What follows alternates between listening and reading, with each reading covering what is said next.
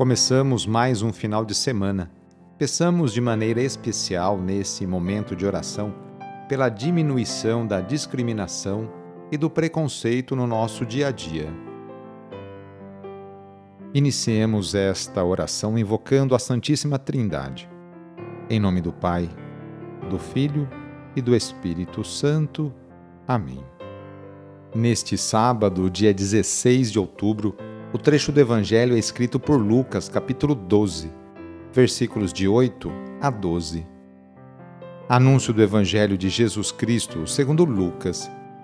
Naquele tempo, disse Jesus a seus discípulos: Todo aquele que der testemunho de mim diante dos homens, o Filho do Homem também dará testemunho dele diante dos anjos de Deus. Mas aquele que me renegar diante dos homens, será negado diante dos anjos de Deus. Todo aquele que disser alguma coisa contra o Filho do Homem será perdoado.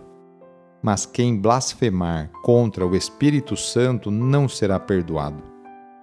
Quando vos conduzirem diante das sinagogas, magistrados e autoridades, não fiqueis preocupados como ou com que vos defendereis, ou como o que direis. Pois nessa hora o Espírito Santo vos ensinará o que deveis dizer. Palavra da Salvação. Declarar-se por alguém diante dos anjos é o mesmo que defender o ingresso desse alguém na esfera do Pai Celeste, no reino de Deus. É o que faz Jesus em favor dos seus fiéis seguidores. E o que é blasfemar contra o Espírito Santo? Sabemos que toda a vida e as obras de Jesus se desenrolam sob a ação do Espírito. Já dizia o próprio Jesus no início de sua missão o Espírito do Senhor está sobre mim. Ora, dizer que Jesus age pelo poder de Satanás é blasfemar contra o Espírito Santo. É como chamar o Espírito Santo de Satanás, sendo justamente Satanás o inimigo declarado de Jesus. Quem ofende a Jesus poderá obter perdão, afinal, as pessoas são lentas para crer que ele é o Filho de Deus.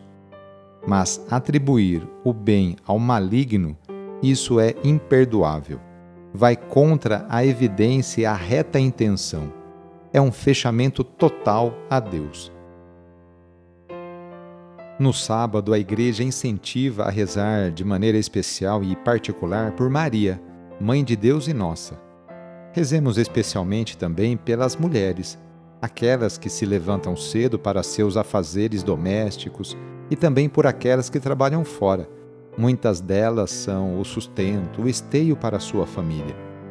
Lembremos de todas as mulheres grávidas que passam por esta experiência bonita. Rezemos por aquelas que querem engravidar e ser mãe, e também pelas mulheres e famílias que estão esperando a adoção de uma criança. Enfim, pedimos a intercessão da Mãe de Jesus nesta oração para todas as mulheres e rezemos juntos o Magnificat, junto com Maria. A minha alma engrandece o Senhor e se alegrou meu espírito em Deus meu Salvador, pois ele viu a pequenez de sua serva. Desde agora gerações hão de chamar-me de bendita. O poderoso fez em mim maravilhas e santo é o seu nome. Seu amor de geração em geração chega a todos que o respeitam. Demonstrou o poder de seu braço, dispersou os orgulhosos derrubou os poderosos de seus tronos e os humildes exaltou. De bem saciou os famintos e despediu sem nada aos ricos.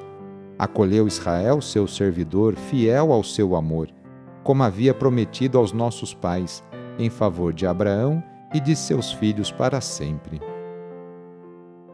Peçamos a bênção de Deus sobre nós. A nossa proteção está no nome do Senhor, que fez o céu e a terra. O Senhor esteja convosco, Ele está no meio de nós. Pela intercessão de Nossa Senhora Aparecida, desça sobre você, sobre a sua família, sobre o seu trabalho e intenções a bênção do Deus Todo-Poderoso, Pai, Filho e Espírito Santo. Amém. Foi muito bom rezar com você hoje, neste dia. Se a oração está te ajudando, eu fico muito feliz. Então, que tal enviá-la para seus contatos, familiares, amigos, conhecidos? E também aproveite este final de semana, hoje, sábado e amanhã, domingo, para participar da missa aí na sua paróquia, na igreja que você participa. Sou o padre Edmilson Moraes, salesiano de Dom Bosco e moro atualmente em Piracicaba, no estado de São Paulo. Que Deus continue abençoando você e sua família. Abraço e até mais.